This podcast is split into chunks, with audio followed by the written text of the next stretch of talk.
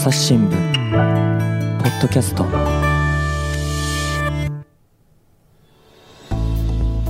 朝日新聞の神田大輔です、えー東京オリンピックに関しましてスポーツ部の記者前田大輔さんをお招きしております。前田さんよろしくお願いします。よろしくお願いします。で今回はですねあのプレイブックの話を聞いていこうと思うんですが、えーすみません。まずそもそもプレイブックって何ですかね？あのーまあ、えー横文字で あれなんですけれども、あのーまあ、あ。のー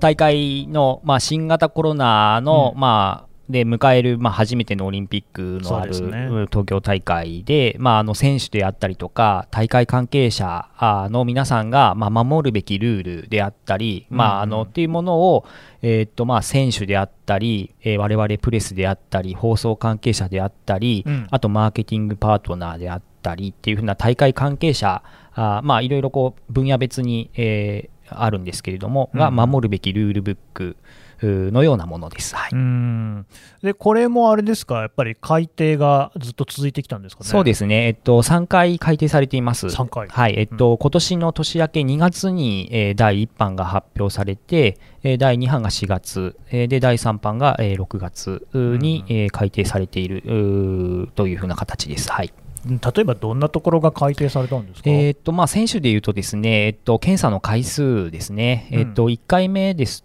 1回目のあの第1版では少なくとも4日に1回というふうなあの形でルールになっていたんですけれども、うんうんまあ、それがですね第2版になって、まあ、毎日になり、えーっていうふうなことで、えーっと変わりました。うんうんえーであとはあのえー出国する前のですね検査も、えー最初は72時間前に1回っていう風なものだったのが96時間前に2回、えーしてくださいっていうこれは選手だけではなくて、え関係者も含めて、えーそういう風な形になりました。はいなるほど。あのまあ、記憶に新しいところで言うと、その水際対策、はい。どうなってんのって話ありましたよね、はい。ウガンダの選手団でしたっけ、はいはい。からその、まあ、入国後にですね、はい。陽性が発覚したっていうのがあって、ただその、もう東京に着いてから、あのずっと成田でしたっけね、あの大阪の方に行くまで、えーと、もうそのまんまだったわけですね、で着いてからあーそれが分かった、陽性だっていうのが分かったと、この辺どうなってんのっていう話ありましたけれども、水際対策っていうのはどうなんですか？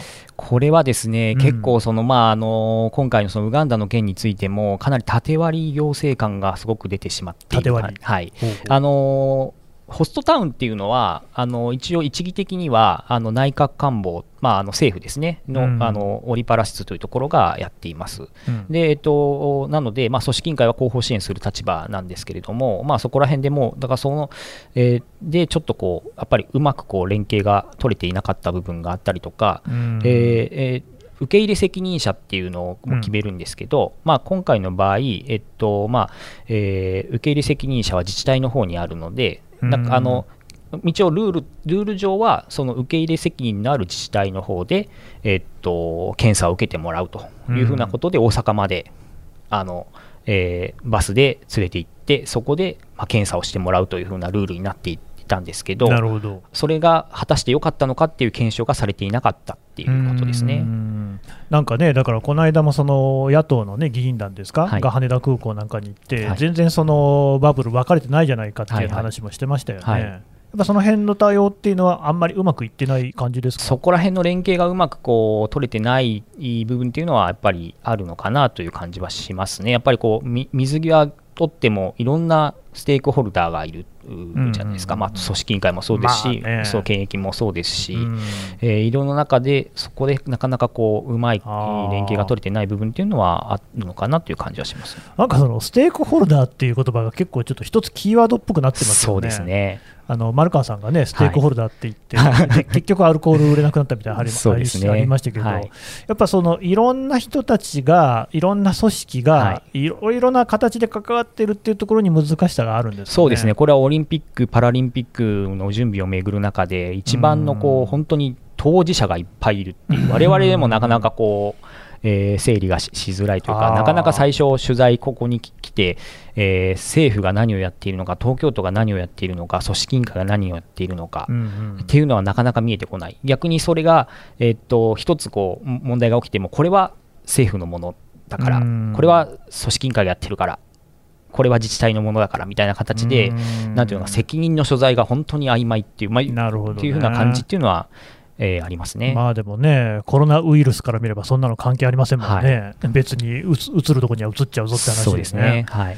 あとあの、まあ、ここはね、あの東京築地のですね朝日新聞社なんですけれども、もう目と鼻の先にあの晴海の選手村がありますよね、はい、で私もね、この間ちょっとね、歩いて見に行ってきたんですけれども、はい、結構もう物々しくですねあの警備されていて、ね、歩いて入ることももう近くに行くこともできなくなってるんですが、はい、まあ、できなくていいって話もあるんでしょうけれども、あの選手村なんですけれどもね、はい、あれもやっぱりそのコロナを受けて、かなり厳密ないろいろな運用をしてるわけですか？そうですね。あの、コロナの対策を受けて、うん、えー、っと初めて、えー、っと発熱外来というのを作ってたりとかですね、えー、っとそういうふうにこう、え毎日、その検査の検体をあの調べられるようなものを作ったりとかですね、うん。うん、まあ、あと、まあ、メインダイニングっていう、まあえー、仮設の建物があるんですけど、ご飯食べるはい、はい、そうですね、うん、えー、そこの、まあ、あのそこはもう基本的にオリンピックの、えー、っと食事っていうのは、バイキングで今までこう自分でビュッフェで取っていくっていうのがあれだったんですけれども、ね、まあ、あのもう実際にあの取り分けられたものを取ったりとか、あとこういうふうにこう遮蔽のこういうアクリル板を設けたりとか、あとはまあ混雑度合いを示す、えっとまあ、あのセンサーでこれぐらい混んでるかっていうのをあの選手が持っているえスマホであったりとか、うんうん、あとはその、えー、選手村の居住と皆さんが住むとこの、えー、建物の1階にそういうこう、えー、サイネージもあの看板ですね、を設けて、今ここ混んでるよみたいな表示をするとかですね、まあ、いろいろそういうふうな、えー、ことが、えー、対策として取られていると。ちなみに選手村って、まあね、あのルールによると、試合開始の5日前から入れて、はい、試合終了後2日後には退村村、はい、あの選手村から出ていかなきゃいけないということではありますけれども、はい、まあ、短い大会期間じゃないですか。どれぐらいの人が集まるんですか、あそこに、えーまあ、選手は大体今、最大で1万人ぐらいですね、えー、なので、あとはまあ大会、その選手団の中には役員とかがいるので、でね、ベッド自体は1万床以上が確か、あの設けられている、えーまあ、マンションみたいなうん、えー、ところです。私もこの前見学会行ってきましたけれども、まあ、20, 20棟ぐらいマンションがあるんですかね。はいはい、ありますね。で、そこのところでこう各国の選手団が、えー、部屋、まあえー、大体そうですね、えっと、部屋って本当に普通のあのマンションの部屋の中みたいになっていて、うん、えっと、あの、おなんていうのかな、お部屋の中に、えー、普通にこうなんていうのな、うん、2LDK、3LDK の部屋の中に5人、6人が共同で生活するっていうか、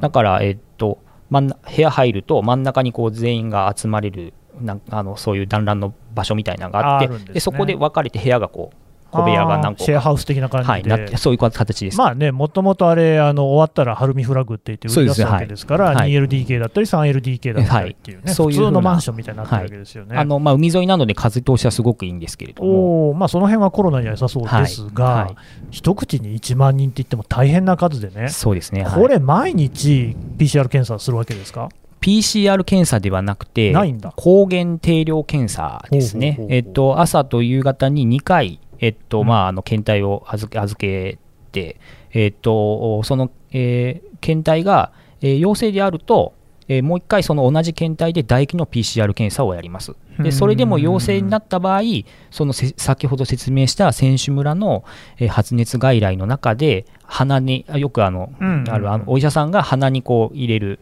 あの PCR 検査をやります、うん、でそれで陽性が確定して初めて陽性になると。その最初の検体っていうのはどういうものなんですか？唾液のあのお部屋で、えっと、うん、あのえー、唾液を集めて、自分で入れ物に入れて、で？それを、えー、っとまあえー、選手団の責任者、そういうコロナ対策責任者っていうのを設けるんですけど、うん、えー、その責任者の人に唾液の検体を預けて、でそれで、まあえー、12時間後ですかね、えーえー、っと朝と夕に、えー、っと集める時間があるので、うん、でそこでまずは唾液で抗原の検査で、えー、陽性が、えー、出た場合、同じ検体でなるほどね。唾液の PCR をやると。あのまあ、それででもですよ、はい、コロナの陽性っぽいなと思ってる選手がいて、はい、でも分かっちゃったらもう出場できなくなっちゃうじゃないですか、はい、こんなコロナのね、さ騒動のさなかにわざわざ日本まで来て、せっかくのこの試合に出られないっていうのは嫌だなと思って、ごまかす、騙すっていう、そういう人が出た場合、防げるんですかね？えっと、一応ですね、これ、あの数を増やしてしまったがためにこう部屋でやってもらうと、今まその4回に1回の場合だと、取材していると、ですね、えっとまあ、例えば発熱外来とかの場所に来てもらって、うんうん、え人に見てもらって、うん、えっとまあ、唾液の検体を取ってもらおうと。いうふうなことにしてたんですけど、えっと、毎日やるとですね1万人の選手が毎日やることによって スペースがないんですね。なので、できる限りそのまり相互監視とかそのチームの中で、えっと、あの工夫をしてもらいながら、えー、不正がないように、えー、唾液の検体を取ってもらって、それを預けてくださいとは言っているんですけど、それでもまあ一応その、やっぱりこう、なんていうの公平性が担保できないということは、一応、組織委員会は説明の中では、抜き打ち検査などもやっていきたいというふうなことは言っていると。だってチームメイトがやるんでしょ、はい、それは別、ね、むしろなんか積極的にみんなでごまかそうみたいなことになってもおかしくないし。あの、まあ、ドーピングと性格が似てますね、ね。はい、だってそれぞれの国でいるとすれば、はい、ドーピングっていうのは国ぐるみでやってるみたいな例もありますからね、大丈夫なのかなって感じもしますけれども、まあ、しょうがないと。そうですね、まあ、数を増やして、数を増やすことによってっていうことで、えー、っとまあ、これはあの選手だけじゃなくて、大会関係者、われわれも、えー、っとメディアの人間も4日に1回とか、うんのもっと選手に近いカメラマンとか毎日とかですね、一応その関係者もみんな、えーえー、唾液の検査を受けなきゃいけないってことにはなってるんですけど。うんなかなかそれ大変そうですね。そうですね。あとその、まあ、当然ながら海外からメディアもいっぱい来るわけですよね、はい、その人たちにはどういうルールが適用されるんでしたっけ、えーとまあえー選手、あの大会の関係者あ、まあ、関係者のルールがあって、うん、えっとまあえっと、入国後、まあ、14日間ですね、14日間については、えっと、基本的には、えー、バブルと呼ばれる、えー、うん、宿舎と会場と、もその限られたあの、えー、移動も専用のバスなどを使ってくださいと。いうふうな形で、えー、っともしもバスとかが専用バス使えなかったら借り上げタクシーみたいな制度を使って、うん、えー、できる限りその中に行ってくださいと。いうふうなことですね。はい、で、えっと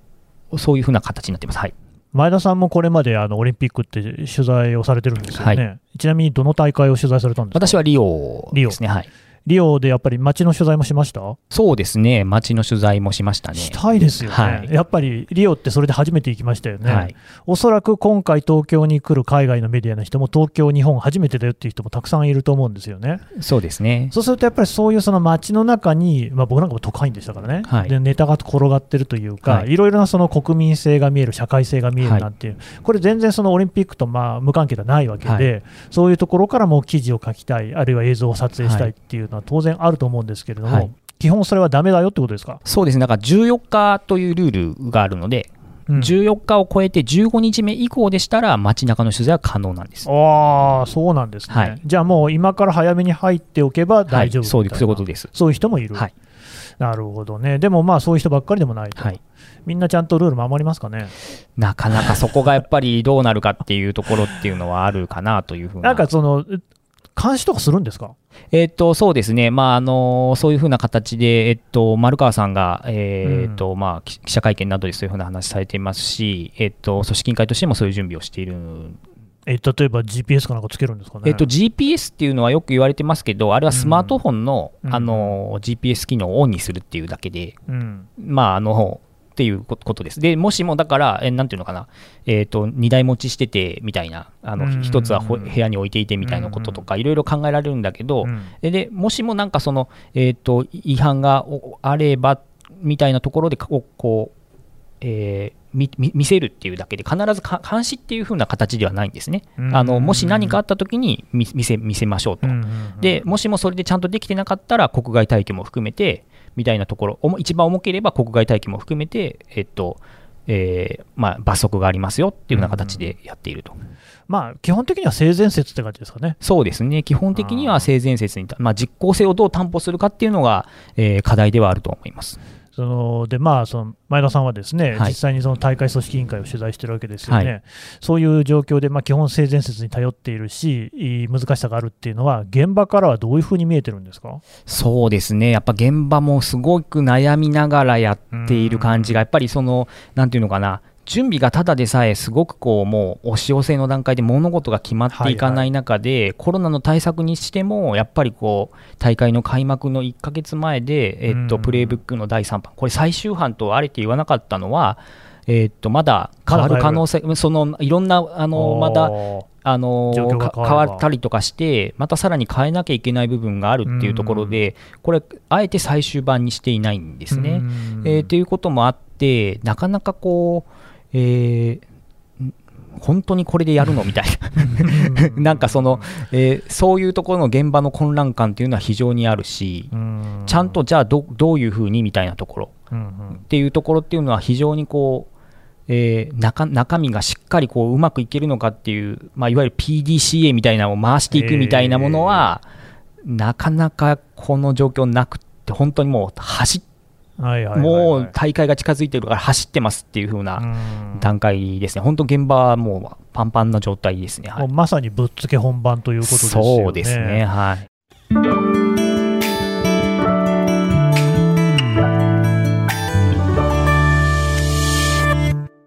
朝日新聞ポッドキャストニュースの現場から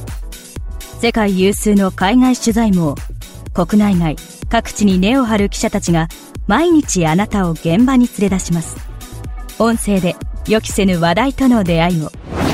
朝日新聞ポッドキャスト。ニュースの現場から。やっぱり皆さん、そのもう夜を徹して作業してる感じですか？そうですね、本当にもう夜中、帰ってない方もいらっしゃいますね。あ本当ですか、はえーじゃあもうそこで、えー職場で寝泊まりみたいな、まあ、そういう方もえーいるやに聞いていフラ。ッグじゃないですか。ものすごい大変だと思います。いやーなんかねその、その大変さもそうなんだけれども、やっぱりなんかこの、ここにね、来るまで、いろいろこう準備の期間があったにもかかわらず、はい。はいこうなっちゃったっていうのは、その前田さんの目から見ると、どこの問題でしょうね？うーんやっぱりその最初言ったみたいにいろんなプレイヤー、まあ、いわゆるステークホルダーみたいな人がいて、あの人がこう言えばこっちの人はこう言うみたいな状況で、うん。結局そのうんまとまりがつかなかったっていうところっていうのはあるし、うんあとはやっぱりコロナ対策一つとっても本格的に議論を始めたっていうのは、まあ、今年の9月あの去年の9月以降なんですね。なるほど。あの延期が決まってからまず最初に組織委員会がやったことっていうのは、まあ、同じ会場とか同じ時間うんで、えー大会をまずは、え1年スライドさせるっていうところを最初夏まではやっていて、うんコロナ対策っていうのはまだそのどうすまだいろんな前提が変わっていくから、うんまあ、秋以降にしましょうよという形であの延期の作業とコロナの作業っていうのを組織委員会は2つに分けたんです。うんうんうんでそうなって秋以降になってから本格的に国と東京都を交えて協議を始めていくんですけれどもあの変異株の話とかっていうのを取材してみてもやっぱり春の1年延期の段階からわウイルスは変わっていってどんどん変わっていくんだからっていうふうなことを言言ってた人っていうのもちゃんと分かってたんですね。分かってる人も中にだからあのなんていうのかな別々するんじゃなくてコロナ対策もうん。その延期の話も一緒に走らせた方がいいんじゃないかっていうふうに考えてた方もいらっしゃったんです。だからなかなかこうそういう中であのまあとりあえず分けて物事を進めていきましたけれども、うん。なかなかこうそういうふうにこう、えー調整が大変な部分があって最初にまずはだからそっちに集中しようという形でそういう形になったんだけど、もう少しこうコロナの話だってあのいろんなこうパターンがある中で、まあ、無観客っていうのも選択肢かもしれないけど今ヨーロッパではああいう形であのサッカーのあのユーロであったりとかはい、あウィンブルドンの決勝であったりっていうのもお客さんを入れてやってたまあ、そこもあの、えー一つの考え方だと思うんですね、うん。そのしっかりと対策をした上でお客さんを入れるっていう風な選択肢をどう作っていくのかうん。みたいなところをうまくこうな誰かが勝手に独断で決めるのではなくてもっとこういろんな選択肢をこういう選択肢があれば、うん。えーっていうところを見せながら、えーやれれば全然違うものがあったんじゃないかなっていう感じはするんですよね。そのもう前回のね、はい。えー番組でも前田さんおっしゃったように、はい。去年の末頃にはすでに無観客っていうのが選択肢として考えられていたと、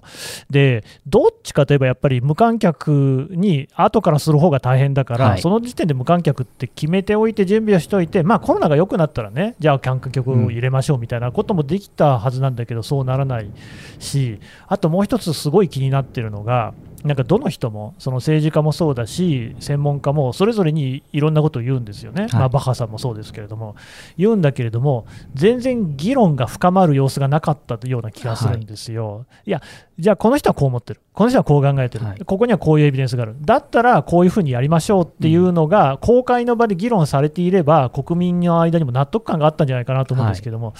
あんまりそういうのは感じられなかったですけど、それどうですかね？そうですね、なかなかそういうものが、ちょうどまあ、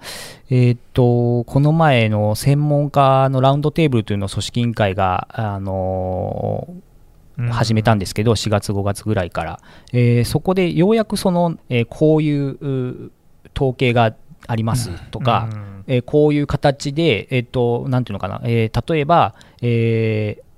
大会で、えチケットを持って入る人の数っていうのは、まあえー、20万人ぐらいかな、うん、それぐらいっていうのは、えっと、首都圏を行き来する通学の数よりかあの、えー、少ないから、うん、とかそういうふうなデータをこう、ね、あそういう聞くとピンときます、ね、そういうものを、うん、まあ出し始めたんですけれども、そそれももっと早く、遅いですね、はい、だからいろんなこう我々はこういうデータがあって、こういうことを考えているんだっていうところが、その国立競技場で萩生田大臣が、えっと、あの感染、富岳を使ってみたいなことも、あのおっしゃられましたけれども、ああいうものも含めて、もっとこう早く、ものを土台、あのなんていうのかな、あの議論の、その入れるときにはこうで、入れないときにはこうでみたいなことをもっとやっていれば、なんかちょっともっと違うオリンピックの会場って本当にすごく千差万別だと私は思うんです。なるほど。あの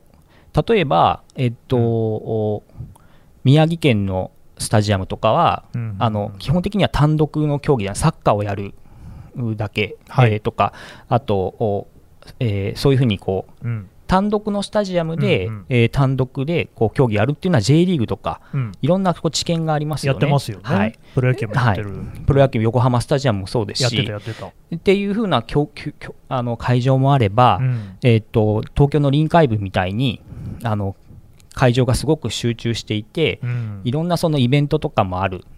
でそこで、えー、お客さんの、えー、チケットを持っている以上にお客さんが来るいろんなこう、ね、熱中症とかすごい暑い屋外の会場ですごくオペレーションが難しい会場もある。というふうな形ですごくゾーニングして物事を考えていけば多分一律でどうこうではなくてもっとこう地域の特性であったりであったとか、そういうことをやりながら、ここはお客さん入れてもなんとかいけるかなとか、ここはより対策しなきゃいけないんだろうなみたいなところをもっとこうオープンに議論できれば、こういうふうにギリギリもう2週間切る中で、まだお客さんをどうするのかみたいなことには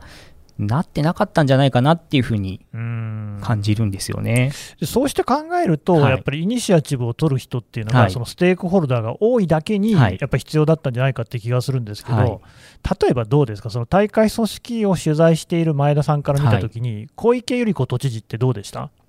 私はそうですね、小池知事は直接僕もあの、まあね。はい、かつて、まあ、私もあの、ええ、社会部で都庁を担当したこともあってそうなんですか、はい、じゃあ知らないわけではないえー、っと私が取材した時には舛添さんとか山瀬さんの時代だったんであれですけれどもじゃあでも都の仕組みとかはよくご存知はい。うん、あの小池さんはやっぱりその会場移転の時って一応あの知事が知事に就任された直後に、はい、あのボートの会場を宮城に移そうとか、ああ、言ってました、はい、はい、ありました、ね、そういうお話をやられてた時には、すごくこう組織委員会とっていうようなところあったんですけれども、今、今はそこまでこう東京都のっていうその特に今回の観客に関しては東京都が逆に無観客と言ってしまう。これは個人的な推測でもあるんですけど、あの結局お金さっきのお金の話とすごく関係してきて、東京都の方が表で無観客って言ってしまうと、うん、やっぱりそこで財政的な責任をじゃあ東京都が負うんですねっていうふうな立て付けになっていく。なるほどね。うん、と私は個人的なこれあのまあだからだからあんまり口から無観客とか言い出せない言い出せない部分はあるんじゃないかなっていうふうにこれはあくまで。あでもそれにしてもなんか僕の印象だと、はい、まあ、とりわけ途中からすーっとその五輪関係あんまりものを言わなくなったような気がするんですけれども、はい、そうですね。やっぱりその最初就任した当初のあれと比べてみると、だんだんこうフェードアウトしてるなっていう感じはありますね。なんでしょうかね、独自の嗅覚で、あんまりここ乗っても、もうあんま表に結びつかないみたいなのあるんですかね。そうですか、私も直接取材したことがないんで、あれですけれども。ああとやっぱり気になるのは菅さん、総理大臣ですけれども、はい、菅さんはどうですか？そうですね、私もこれ、うん、とあのそんなに政治取材をしているわけではないからでも。大会組織の取材してる人の立場から見てどうですかね？やっぱりあのどっちかっていうと、この観客の話は、やっぱり政府を抜きにははできなかったんじゃないかなっていうふうな感じはしますね。やっぱりここで、えー、っと菅さんが入れたいと言ってる以上っていうふうなところは、あのまあね、っていうのはよく聞こえそれだからその組織の方なんかでもそういうことを言ってる人がいたって話ですよね。はい、ますね。はい、うん。まあだからそういうことで、それこそね、意思決定が遅れたとすればね、はい、そ大体最初に現場の声でね、この辺の物事が決まるっていう仕組みになってれば、よかったのかなっていう感じもしますけれども。そうですね。ただそのやっぱりなんていうのか組織委員会ってさっきどんな組織ですかっていうふうにおっしゃられたところところでやっぱりそのものを決めていく人たちっていうのはやっぱり国寄りの人が多いんですね。うん、ああそうなんですね。はい、あのなので、やっぱりはい、やっぱり国の意向っていうのは、やっぱり組織委員会ってもっとその最初立ち上がりの時は、経済、民間人の方をそういうところに入れていこうみたいな話っていうのもあったりとか、あとスポーツ界の人たちをもっと入れようみたいな議論もあった中で、今どうしてもやっぱ組織委員会の顔あのその、えー、ものを決めていく人たちのやっぱり中枢っていうのはやっぱり国から来てる方っていうのは多いので、ってなってしまうとやっぱりやっぱり国の方向に目が向いてしまいがちなのかなっていう感じは、もっとやっぱりこうなんていうかな他の大会とか、まあ、そこまで政治政治政治政治していない、い感じがするんです。やっぱりこうちょっとやっぱり政府に近いみたいな組織の、あのなんかそういう傾向が出ちゃったみたいな感じ、はい、そういうところがやっぱりあるのかなって誰かがその強烈にここへ持ってったっていうよりは、なんとなくそこへ向かっちゃった感じですかね。そうですね。やっぱりこう国国のあれは無視できない、なるほど、ね、まあ、それはあの日本の首都東京でやってるってことも含めて、やっぱりそういうところで、やっぱり国の意向っていうのは無視はできない。ただし開催あのよく菅さんとかは会見とかで、うん、えー、開催都市契約の当事者で私はありませんと、主催者は IOC です、それはあのある意味正しいんですけど、ある意味正しいんですけど、なんかでもその、なんかどこも責任を持たない感じというか、そうそうそうそれは忖度というか、はい、なんかね、はい、そういう感じありますよね、はい、だから誰もその、なんていうのかな、じゃあこれは誰が決めてんだっていうところで、結局いろんな人が集まった5者協議もそうですけど、うんうん。そのみんなで合議で決めましょうっていう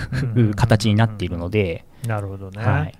で、まあ、あとね、ここはもう触れないわけにはいかない、やっぱ朝日新聞社っていうのも、その今回の東京オリンピックに関しては、何でしたっけ、パートナー企業でしたっけ、はい、そうですね、なっているっていうことで、はい、で当然、そのオリンピックについて報道もしていくわけなんですけれども、はい、まあ、これ、本来ね、社長とか編集局長に聞く話だと思うので、まあ、その前田さんの個人的な意見を聞かせてほしいんですけれども、今回のオリンピックの報道って、やっぱこれまでとはちょっと変わってきそうですか？はい、私はあの変わっていくべきだと思っています。はい、どんな風に？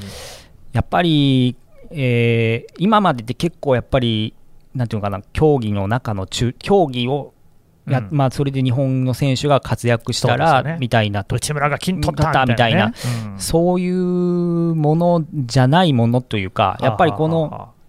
2021年のこの中で、うん、そのコロナが、え広がって、社会の中でやっぱりいろんな分断であったりとか、ね、オリンピックに関してもすごくこう、めちゃくちゃ分断し、ね、分断しちゃったと思うんです。うん、えー、その中で、やっぱりこう、今のいろんな立場の人が、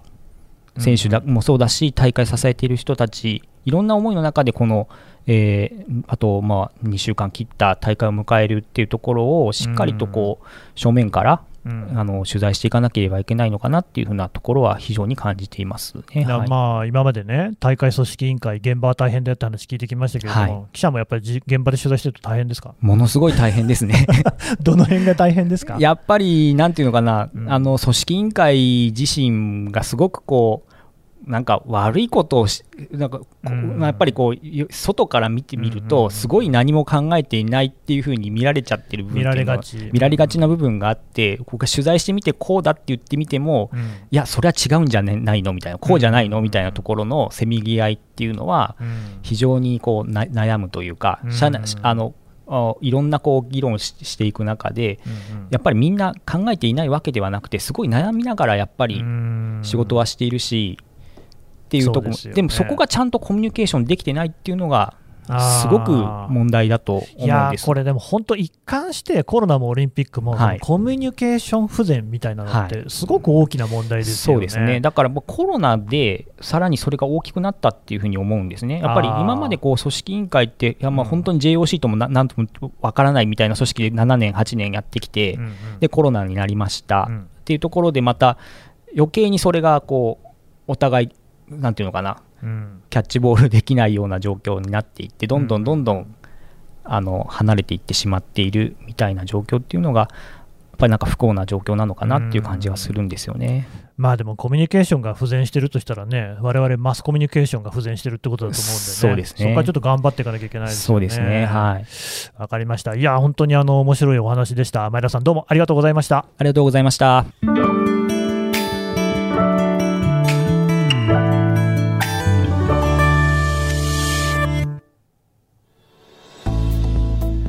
えー東京スポーツ部の前田大輔記者のお話を聞いてきました。あのオリンピックっていうのもですねいくつか節目になる大会って当然あるわけですよね、えーよく言われるのがですねロサンゼルスオリンピック1984年ですか。商業化がねそこで始まったなんてことを言われるしその前のモントリオールのオリンピックっていうのは結構大きな赤字を出したってことでね、えー問題になった、まあ、だから商業化が進んだみたいな話もありましたけど今回の東京オリンピック2020っていうのがもう確実にやっぱりそういうその歴史的なね一つの大きな節目になるオリンピックの大会になるのは間違いなさそうだなと。でそれを、えー僕が感じたのはですねインターネットで、まあ、ツイッターだったかな、まあ、見たんですけれどもちょっとねあのクリアな言葉では言えないんですけれどもうちの子の運動会は中止するのにオリンピックやるのかっていうようなあ言い方これね、あの何気にこうすごいこう確信ついてるなと思うんですよね。どういうことかって、まあ、オリンピックってスター選手たちが集まってきてこう素晴らしい演技だったりね、あの技を見せるっていうことなんですけれども今、実はその自分の身近な人がやるスポーツみたいなことの方が当事者にとっては価値が高いっていうことがこう結構はっきり見えてきちゃってるところがある。そうすると、じゃあオリンピックって何なんだっけと。ん、それはその、なんか、ショーみたいな、サーカス的な要素はあるのかもしれないけれども、自分が心を寄せる対象じゃなくなってしまっているんじゃないかっていう問いかけだと思うんですよね。これはね、結構本質的な話で、スポーツってじゃあなんだっけと。でそもそもなんでオリンピックって国別にメダルの数載せたりしてるんだけど、これ、我々の問題ですよ、新聞社がやってることなんですけれども、考えれば考えるほど、やっぱりこの今の時代にオリンピックっていうのが、まあ、どうも合わなくなったり、あるいは限界が見えてきてるところが、このコロナのおかげで、せいで如実になったっていうことは言えると思うんですよね。こまさに今、議論を深めるべき時なんだと思います。今回のオリンピックっていうのは、そういう見方をしていくっていうのが一つ大事なんじゃないかなっていうことを、まあ、前田さんの話を聞いていて、えー感じました。朝日新聞ポッドキャスト、朝日新聞の神田大輔がお送りしました。それではまたお会いしましょう。この番組へのご意見ご感想をメールで募集しています。ポッドキャストアット朝日ドットコム。podcast アットマーク朝日ドットコムまでメールでお寄せください。ツイッターでも番組情報を随時紹介しています。アットマーク朝日ポッドキャスト。朝日新聞ポッドキャストで検索してみてください。